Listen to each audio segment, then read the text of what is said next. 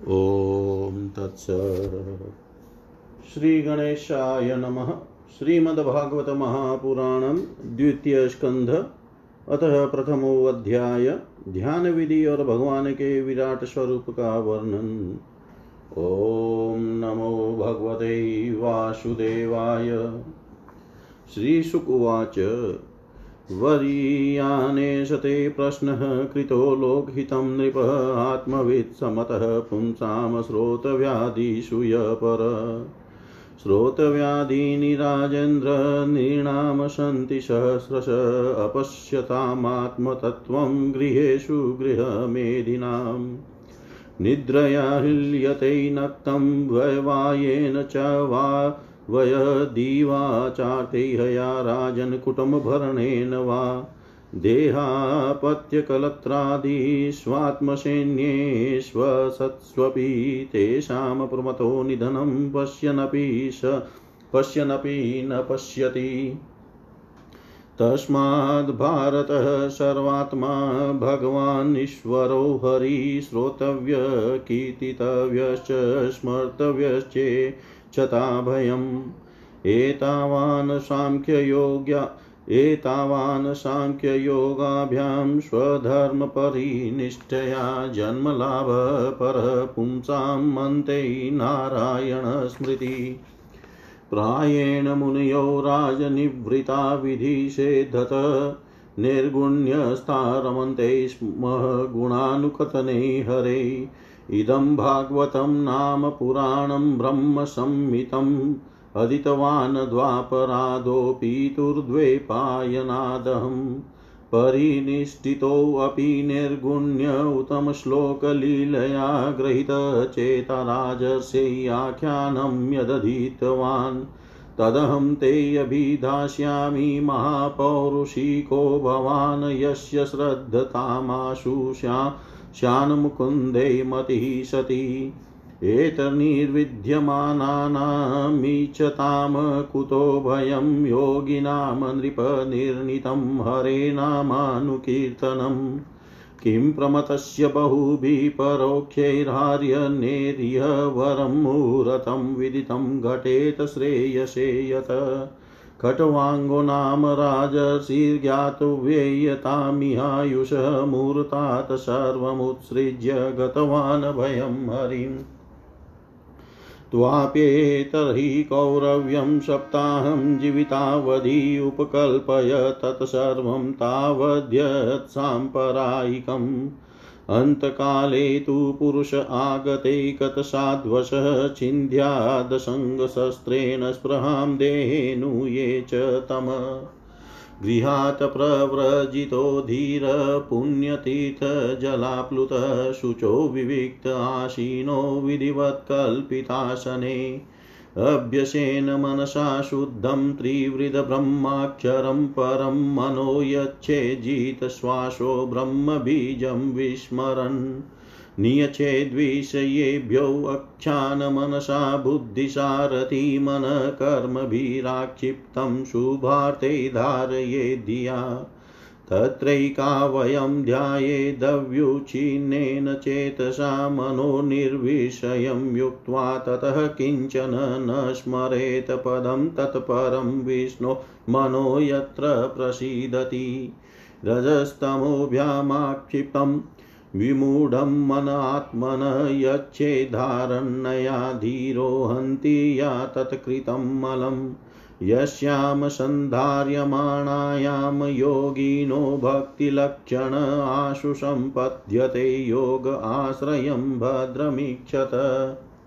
राजोवाच, यथा सन्धार्यते भ्रमणधारणा यत्र सम्मता यादृशी वा हरेदाशु पुरुषस्य मनोमलम्।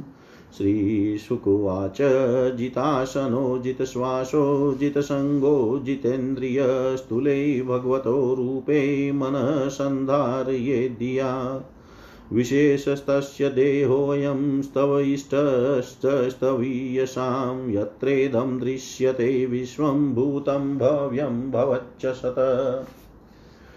आण्डकोशे शरीरेऽस्मिन् सप्तावरणसंयुते वैराजपुरुषो यो वशो भगवान् धारणाश्रय पठन्ति प्रा, पठन्ति पाष्णीप्रपद्यैरसातलं महातलं, विश्वसृजोऽथ गुल्फौ तलातलं वै पुरुषस्य जङ्घे द्वैजानुनि सुतलं विश्वमूर्तैरुरुद्वयं वितलं चातलं च महीतलं तज्जगनं महीपते नभस्थलं नाभिशरो गृह्णन्ति।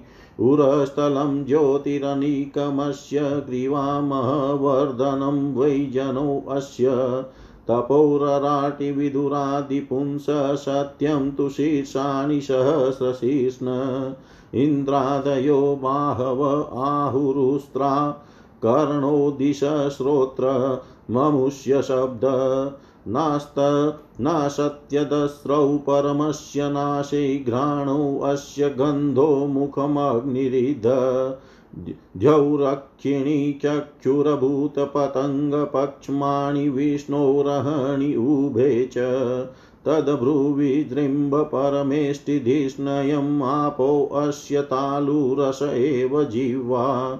छन्दास्यनस्त छन्दास्यनस् छन्दास्यनन्तस्य शिरो गृह्णन्ति द्रष्ट्रायमस्नेहकला द्विजानि आशो जनोन्मादकरी च माया दुरन्तसर्गो यदपाङ्गमोक्ष व्रीडोत्तरोष्टोऽधर एव लोभो धर्मस्तनौ अस्य पृष्ठम्। कस्तस्य मेढ्रुं वृषणौ च मित्रौ कुक्षी समुद्रा गिर्यौ अस्ति सङ्गा नद्यौ अस्य नाडीयौ अथ तनुरुहाणि महीरुवा विश्वतनो नृपेन्द्र अनन्तवीर्यश्वसितं मातरिष्वागतिर्वयकर्मगुणप्रवाह ईशस्य केशान् विदुरम्बुवाहान् वासस्तु सन्ध्यां कुरु वर्यं भुम्न अव्यक्तमाहुर्हृदयं मनश्च स चन्द्रमा सर्वविकारकोश। विज्ञानशक्तिं महिमामनन्ति सर्वात्मनो अनन्तकरणं गिरित्रम्। अश्वाश्वतयुष्ट्रगजानखानि सर्वे मृगाः पशवः श्रोणिदेशे। वयांसि तद्व्याकरणं विचित्रं मनुर्मनीषा मनुजो निवास गन्धर्वविद्याधरचारणाप्सरस्वरस्मृतिरशुरानिकवीर्य ब्रह्माननं छत्रभुजो महात्मा विडुरुरुङ्घ्रिश्रितकृष्णवर्ण नानाविधाभिज्यगणोपपन्नो द्रव्यात्मकं कर्मवितान योग ईयानसावीश्वरविग्रहस्य यः सन्निवेशकथितो मया ते सन्धार्यते अस्मिन् वपुषि स्तविष्टे मनस्वबुद्धध्यान यतोऽस्ति किञ्चित्। स सर्वधिवृत्त्यनुभूत सर्व आत्मा यथा स्वप्नजनेक्षितेक। तं सत्यमानन्दनिधिं भजेत नान्यत्र सज्जेद यत आत्मपात। नान्यत्र सज्जेद यत आत्मपात। श्री सुखदेव जी ने कहा, परीक्षित, तुम्हारा लोकहित के लिए किया हुआ यह प्रश्न बहुत ही उत्तम है। मनुष्यों के लिए जितनी भी बातें सुनने, स्मरण करने या कीर्तन करने की है, उन सब में यह श्रेष्ठ है। आत्मज्ञानी महापुरुष ऐसे प्रश्न का बड़ा आदर करते हैं। राजेंद्र जो गृहस्थ घर के काम धंधों में उलझे हुए हैं, अपने स्वरूप को नहीं जानते। उनके लिए हज़ारों बातें कहने, सुनने एवं सोचने करने की रहती है। उनकी सारी उम्र यों ही बीत जाती है। उनकी रात नींद या स्त्री प्रसंग से कटती है और दीन धन की हाय हाय या कुटुंबियों के भरण पोषण में समाप्त हो जाता है। संसार में जिन्हें अपना अत्यंत घनिष्ठ संबंधी कहा जाता है, वे शरीर, पुत्र, स्त्री आदि कुछ नहीं है, असत है। परंतु जीव उनके मोह में ऐसा पागल सा हो जाता है कि रात दिन उनको मृत्यु का ग्रास होते देख कर भी चेतता नहीं। इसलिए परीक्षित, जो अभय पद को प्राप्त करना चाहता है, उसे तो सर्वात्मा, सर्वशक्तिमान भगवान श्री कृष्ण की ही लीलाओं का श्रवण, कीर्तन और स्मरण करना चाहिए। मनुष्य जन्म का यही इतना ही लाभ है। कि चाहे जैसे हो, ज्ञान से, भक्ति से, अथवा अपने धर्म की निष्ठा से जीवन को ऐसा बना लिया जाए कि मृत्यु के समय भगवान की स्मृति अवश्य बनी रहे।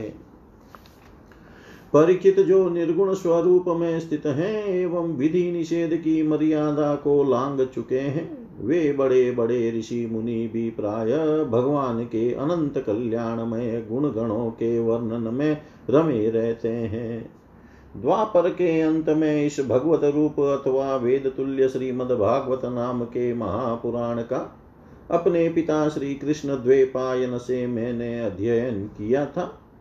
राज से मेरी निर्गुण स्वरूप परमात्मा में पूर्ण निष्ठा है। फिर भी भगवान श्री कृष्ण की मधुर लीलाओं ने बलात् मेरे हृदय को अपनी ओर आकर्षित कर लिया। यही कारण है कि मैंने इस पुराण का अध्ययन किया। तुम भगवान के परम भक्त हो, इसलिए तुम्हें मैं इसे सुनाऊँगा। जो इसके प्रति श्रद्धा रखते हैं, उनकी शुद्ध चित वृत्ति भगवान श्री कृष्ण के चरणों में अनन्य प्रेम के साथ बहुत शीघ्र लग जाती है। जो लोग लोक या परलोक की, किसी भी वस्तु की इच्छा रखते हैं या इसके विपरीत संसार में दुख का अनुभव करके जोश से विरक्त हो गए हैं और निर्भय मोक्ष पद को प्राप्त करना चाहते हैं, उन साधकों के लिए तथा योग संपन्न सिद्धि ज्ञान, सिद्ध ज्ञानियों के लिए भी समस्त शास्त्रों का यही निर्णय है कि वे भगवान के नामों का प्रेम से संकीर्तन करें।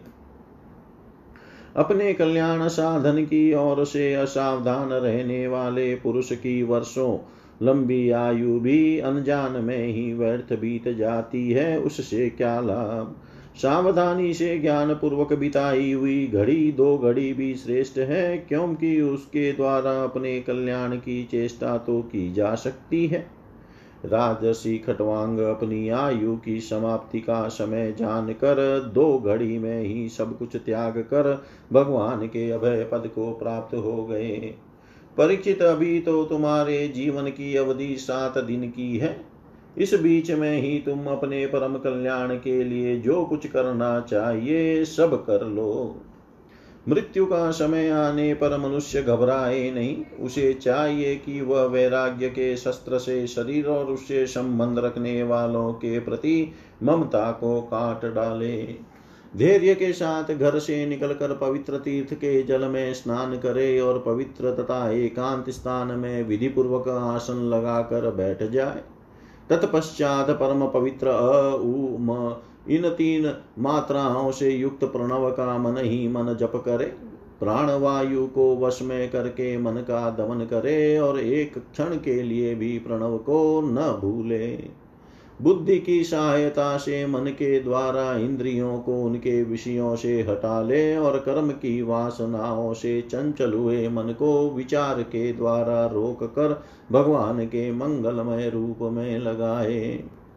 स्थिर चित से भगवान के श्री विग्रह में से किसी एक का ध्यान करे। इस प्रकार एक एक अंग का ध्यान करते करते विषय वासना से रहित मन को पूर्ण रूप से भगवान में ऐसा तल्लीन कर दे कि फिर और किसी विषय का चिंतन ही न हो। वही भगवान विष्णु का परम पद है, जिसे प्राप्त करके मन भगवत प्रेम रूप आनंद से भर जाता है। यदि भगवान का ध्यान करते समय मन रजोगुण से विकिप्त या तमोगुण से मूढ़ हो जाए तो घबराए नहीं। धैर्य के साथ योग धारणा के द्वारा उसे वश में करना चाहिए।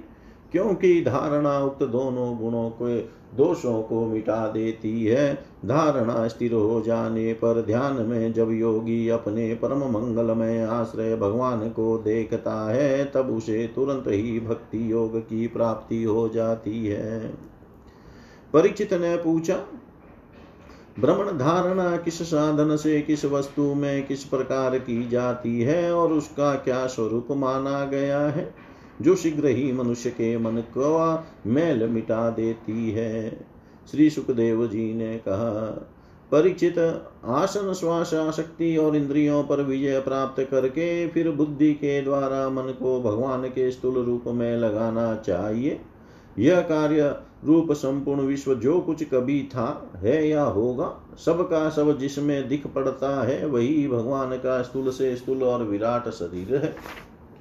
जल अग्नि वायु आकाश, अहंकार, महतत्व और प्रकृति, इन सात आवरणों से घिरे हुए इस ब्रह्मांड शरीर में जो विराट पुरुष भगवान है, वे ही धारणा के आश्रय हैं, उन्हीं की धारणा की जाती है।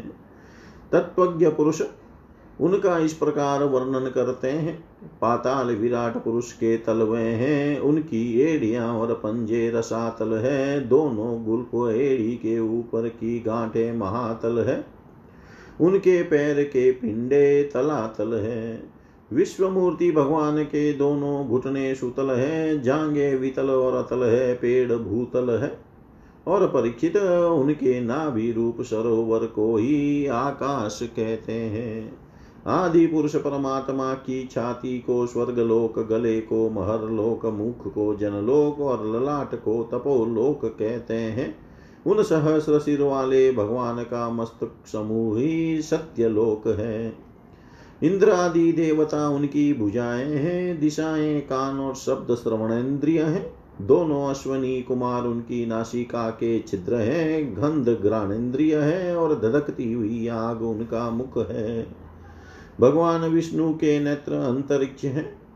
उनमें देखने की शक्ति सूर्य है। दोनों पल के रात और दिन है। उनका भ्रूविलास ब्रह्मलोक है। तालु जल है और जीवा रस वेदों को भगवान का ब्रह्मरंध्र कहते हैं और यम को दाढ़।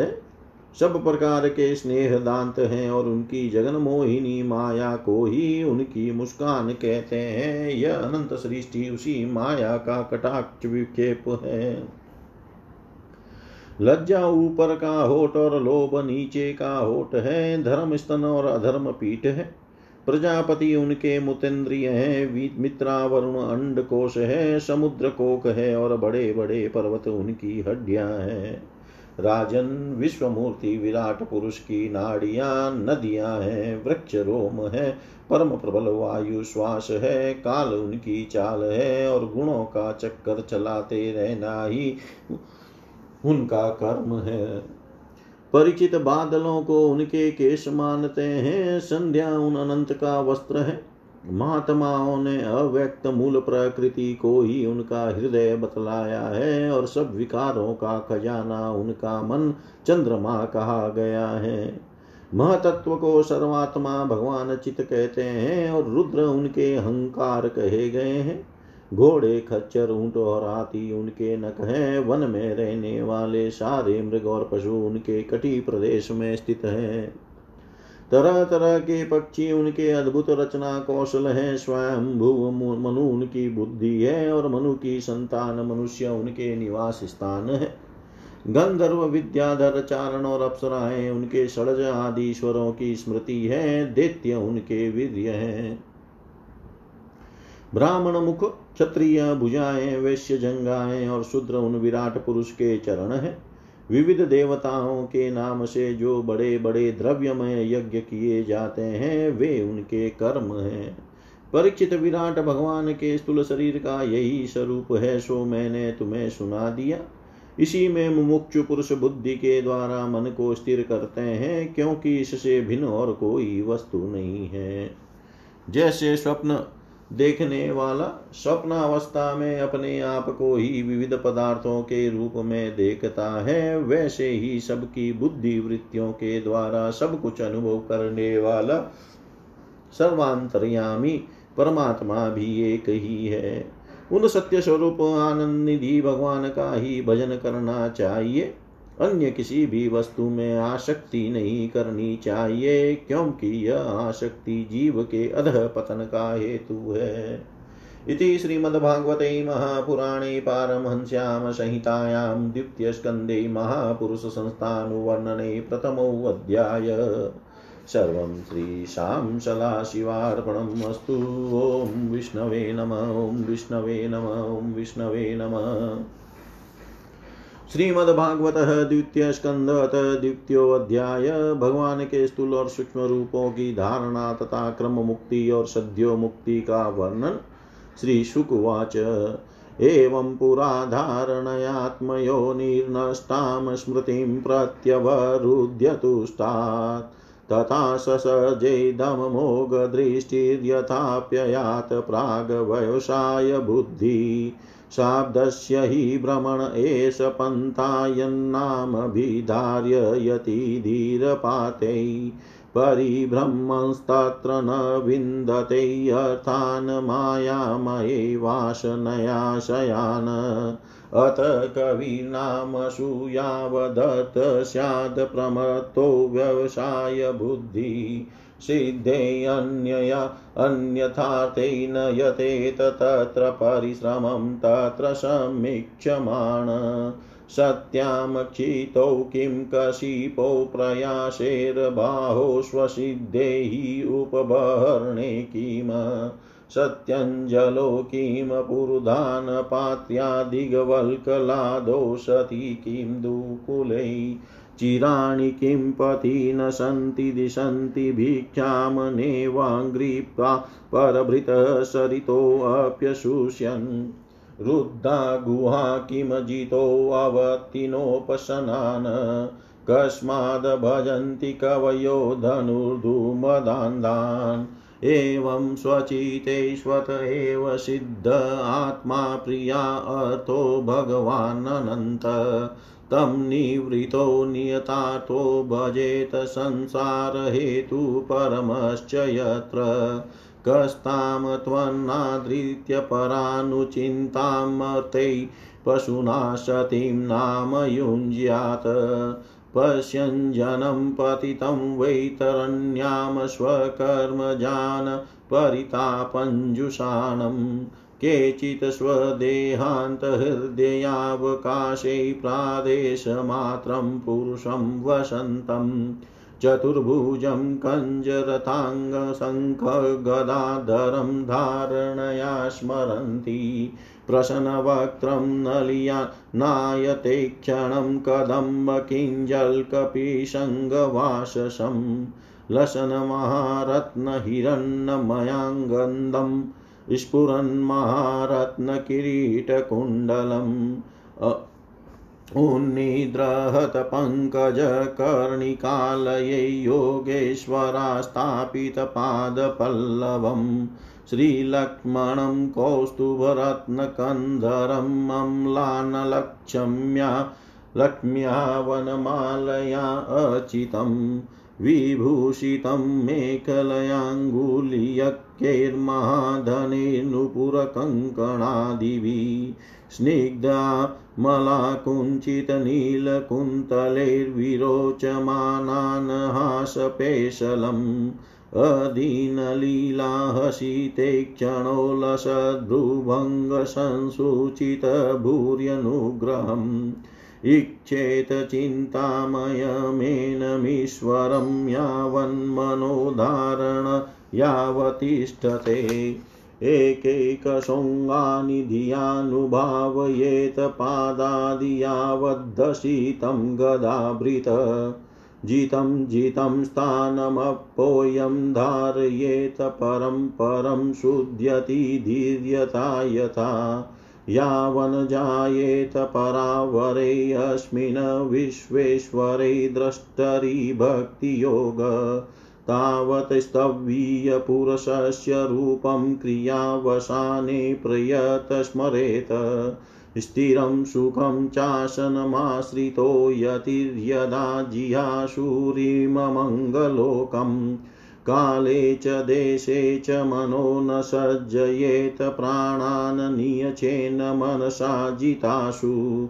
मनस्वबुदध्यामलया नियम्य क्षेत्रज्ञ एतामनिनयेत तमात्मनि आत्मानमात् मन्यवरुध्य धीरो लब्धोपशान्तिविरमेत कृत्यात् न यत्र कालोऽनिमिषां परप्रभुकुतो नु देवा जगताम्यईशिरे न यत्र सत्त्वं न रजस्तमश्च न वै विकारो न महान् प्रधानम् परं पदं वैष्णवं मामनन्ति तदय्यनेति नेतीत्यदुत्सिसृक्षव विसृज्य दौरत्म्यमनन्यसौहृदा हृदयोपगुर्याहर पदं पदे। ईतं मुनिस्तु परमेदवस्थितो विज्ञानदृग्वीर्यसुरन्दिताशय स्वपाश्निना पीडय गुदं ततोऽनिलं स्थानेषु षट्शून्नमये जितक्लम्। नाभ्यां स्थितं हृद्यधिरोप्य तस्मादुदानगत्यो रसितं नयेन मुनि। ततोऽनुसन्धाय धिया मनस्विश्वतालुमूलं शनकीर्णयेत् तस्माद्भ्रुवोरनन्तरमुनयेत निरुद्धसप्तायतनोऽनपेक्ष स्थित्वा मूर्ता धर्मकुण्ठदृष्टिर्निभिद्यमूर्धन विसृजेत परं गत। यदि प्रयास्यन् नृपपार्मेष्टयं वेहायशानामुत यद्विहारम्। अष्टाधिपत्यं गुणसन्निवायै स एव गच्छेन मनसेन्द्रियैश्च योगेश्वराणां गतिमाहुरन्तर्बहिस्त्रीलोक बहिस्त्रीलोक्या पवनान्तरात्मनां न कर्मभिस्तां गतिमाप्नुवन्ति विद्या तपो योगसमाधिभाजम् वैश्वानरं याति विहाय सा गतसुषुम्नया ब्रह्मपतेन शोचिषा विधूतकल्कोऽथ हरेरुदस्तात् प्रयाति चक्रं नृपशेषुषां शेषुमारम् तद्विश्वनाभिं त्वतिवत्रिय विष्णोरणीयसा विरजेनात्मनेक नमस्कृतं ब्रह्मविपा विदा नमस्कृतं ब्रह्मविदामुपेति कल्पायुषो यद्विबुधा रमन्ते अथोऽनन्तस्य सुखानलेन दन्दह्यमानं स निरीक्षय विश्वं। निर्यातिसिद्धेश्वरजुष्टधिष्णयं यद्वैपरार्धयं तदुपार्मेष्टयं न यत्र शोको न जरा न मृत्युर्नाति न चोद्वेगरिते कुतश्चित् यचितत्तोऽद्कृपया निदं विदाम दुरन्तदुःखप्रभवानुदर्शनात् ततो विशेषं प्रतिपद्य निर्भयस्तेनात्मनापोऽनलमूर्तिरत्वरन् ज्योतिर्मयो वायुमुपेत्य काले वायवात्मनाखं बृहदात्मलिङ्गम् घ्राणेन गन्धं, रसनेन वैरसं, रूपं तु दृष्टया श्वसनं त्वचेव। श्रोत्रेण चोपेत्य नभो गुणत्वं प्राणेन चाकुतिमुपेति योगी। स भूतसूक्ष्मेन्द्रियशं निकषं मनोमयं देवमयं विकार्यम् संसाद्य गत्या सह तेन याति विज्ञानतत्त्वं गुणसन्निरोधम्। तेनात्मनात्मानमुपेति शान्तम् आनन्दमानन्दमयो वसाने, एतां गतिं भागवतीं गतो यश वै पुनर्नेह विषजतेऽङ्ग एते श्रीति ते नृपवेदगीते त्वयाभिपृष्टे सनातने च। ये वै पुरा ब्रह्मण यै वै पुरा भ्रमण आह पृष्ठ आराधितो भगवान् वासुदेव। न हि यातोऽन्यशिवः पन्था विशतसंसृता विह।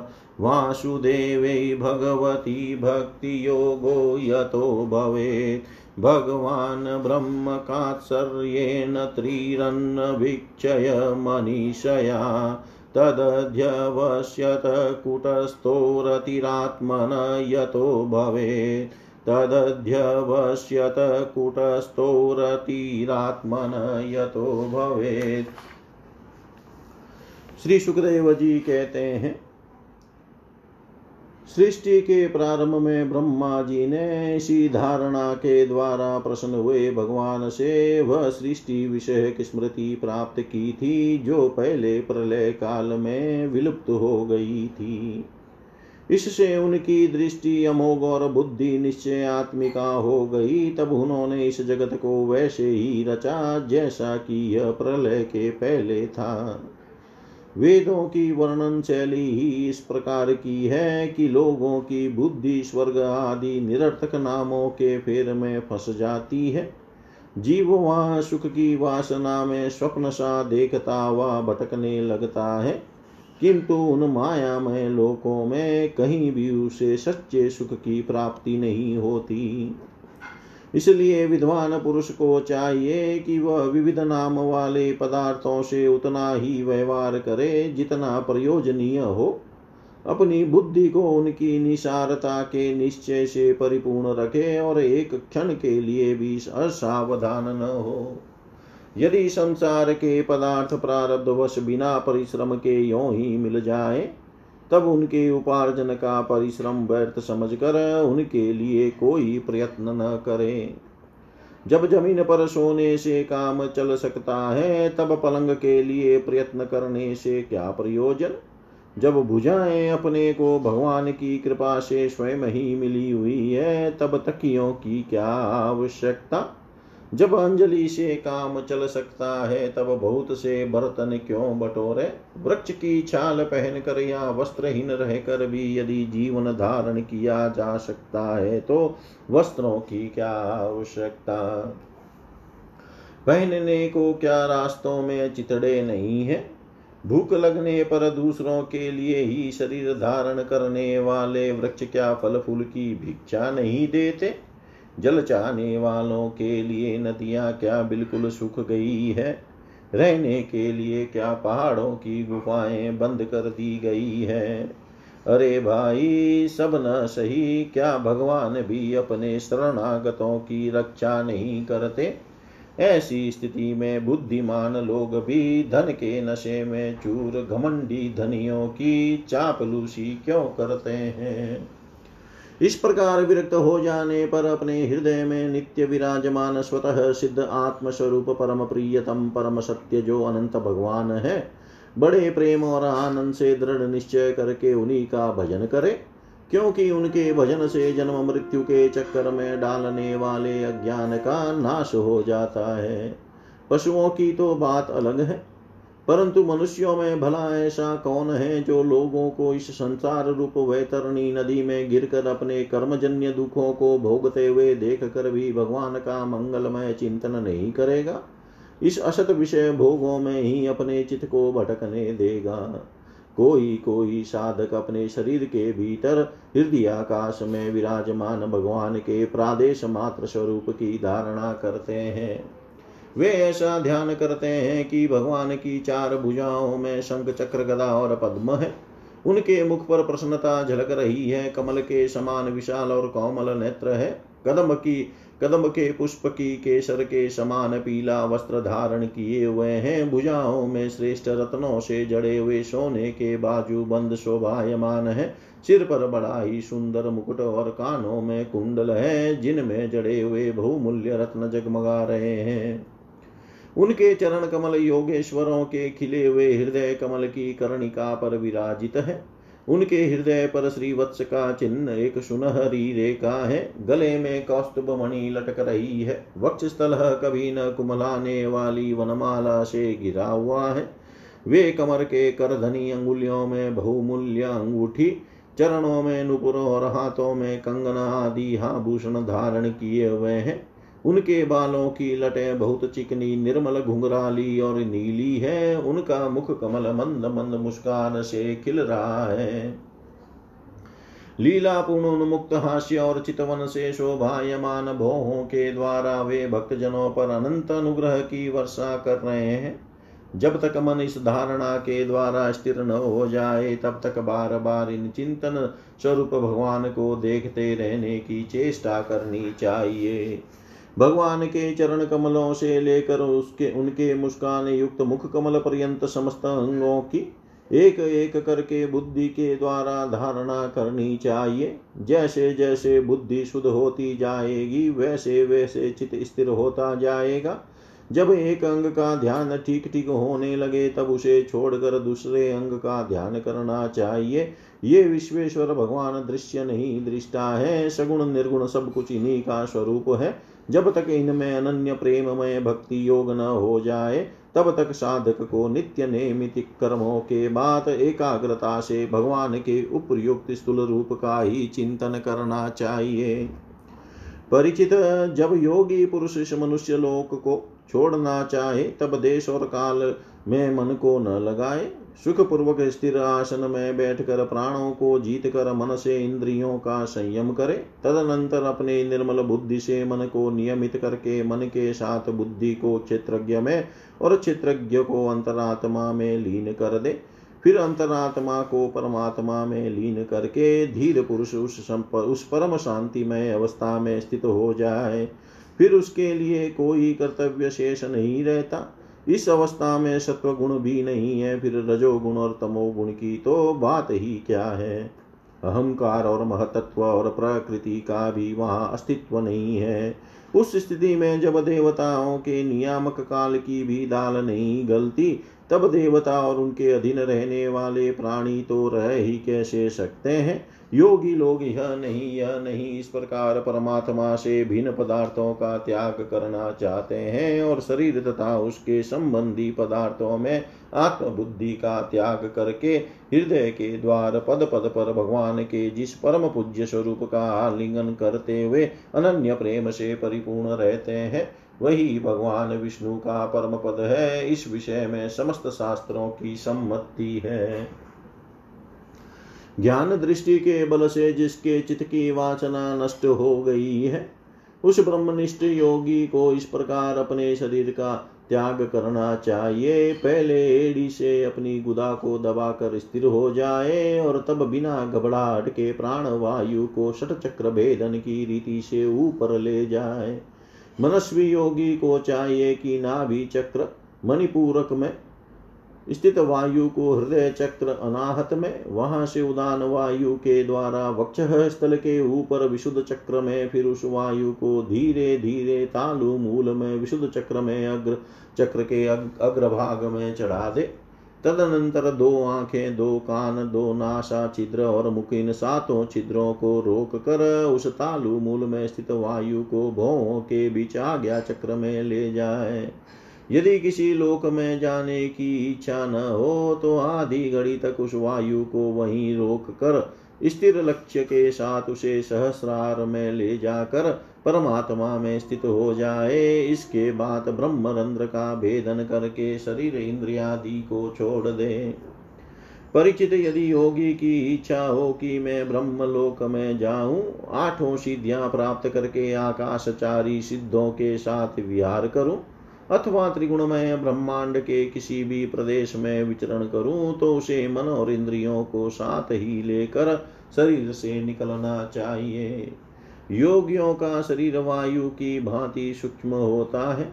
उपासना, तपस्या, योग और ज्ञान का सेवन करने वाले योगियों को त्रिलोकी के बाहर और भीतर सर्वत्र स्वच्छंद रूप से विचरण करने का अधिकार होता है। केवल कर्मों के द्वारा इस प्रकार बेरोक टोक विचरना नहीं हो सकता। परिचित योगी ज्योतिर्मय मार्ग सुषुमना के द्वारा जब ब्रह्मलोक के लिए प्रस्थान करता है, तब पहले वह आकाश मार्ग से अग्निलोक में जाता है। वहाँ उसके बचे कुचे मल भी जल जाते हैं। इसके बाद वह वहाँ से ऊपर भगवान श्री हरि के शिशुमार नामक ज्योतिर्मय चक्र पर पहुँचता है। भगवान विष्णु का यह शिशुमार चक्र विश्व ब्रह्मांड के भ्रमण का केंद्र है। उसका अतिक्रमण करके अत्यंत सूक्ष्म एवं निर्मल शरीर से वह अकेला ही महलोक में जाता है। वह लोक ब्रह्मवेताओं के द्वारा भी वंदित है और उसमें कल्प पर्यंत जीवित रहने वाले देवता विहार करते रहते हैं। फिर जब प्रलय का समय आता है, तब नीचे के लोकों को शेष के मुख से निकली हुई आग के द्वारा भस्म होते देख वह ब्रह्मलोक में चला जाता है, जिस ब्रह्मलोक में बड़े बड़े सिद्धेश्वर विमानों पर निवास करते हैं। उस ब्रह्मलोक की आयु ब्रह्मा की आयु के समान ही दो परार्ध की है। वहाँ न शोक है, न दुख है, न बुढ़ापा है, न मृत्यु। फिर वहाँ किसी प्रकार का उद्वेग या भय तो हो ही कैसे सकता है? यदि, वहाँ यदि दुख है तो केवल एक बात का वह यही कि इस परम पद को न जानने वाले लोगों के जन्म मृत्युमय अत्यंत घोर संकटों को देख कर दयावश दयावश वहाँ के लोगों के मन में बड़ी व्यथा होती है। सत्यलोक में पहुँचने के पश्चात वह योगी निर्भय होकर अपने सूक्ष्म शरीर को पृथ्वी से मिला देता है और फिर उतावली न करते हुए सात आवरणों का भेदन करता है। पृथ्वी रूप से जल को और जल रूप से अग्निमय आवरणों को प्राप्त होकर वह ज्योति रूप से वायु रूप आवरण में आ जाता है और वहाँ से समय पर ब्रह्म की अनंता का बोध कराने वाले आकाश रूप आवरण को प्राप्त करता है। इस प्रकार स्थूल आवरणों को पार करते समय उसकी इंद्रियाँ भी अपने सूक्ष्म अधिष्ठान में लीन होती जाती है। घ्राण इंद्रिय गंध तन मात्रा में, रसना रस तन मात्रा में, नेत्र रूप तन मात्रा में, त्वचा स्पर्श तन मात्रा में श्रोत्र शब्द तन मात्रा में और कर्मेंद्रिया अपनी अपनी क्रिया शक्ति में मिलकर अपने अपने सूक्ष्म स्वरूप को प्राप्त हो जाती है। इस प्रकार योगी पंचभूतों के स्थूल सूक्ष्म आवरण को पार करके अहंकार में प्रवेश करता है।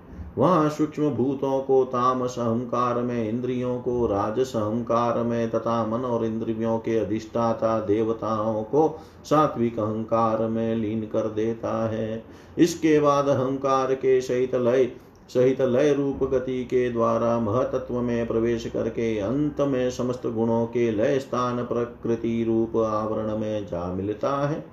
परीक्षित महाप्रलय के समय प्रकृति रूप आवरण का भी लय हो जाने पर वह योगी स्वयं आनंद स्वरूप होकर अपने उस निवारण रूप से आनंद स्वरूप शांत परमात्मा को प्राप्त हो जाता है, जिसे इस भगवानमयी गति की प्राप्ति हो जाती है, उसे फिर संसार में नहीं आना पड़ता। परीक्षित तुमने जो पूछा था, उसके उत्तर में मैंने वेदोक्त द्विविध सनातन मार्ग, सद्यो मुक्ति और क्रम मुक्ति का तुमसे वर्णन किया। पहले ब्रह्मा जी ने भगवान वासुदेव की आराधना करके उनसे जब प्रश्न किया था तब उन्होंने उत्तर में इन्हीं दो मार्गों की बात ब्रह्मा जी से कही थी।